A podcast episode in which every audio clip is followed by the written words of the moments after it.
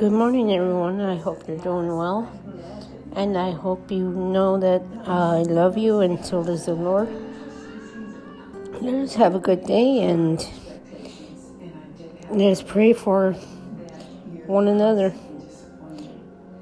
We need love in this world. All this hatred must go.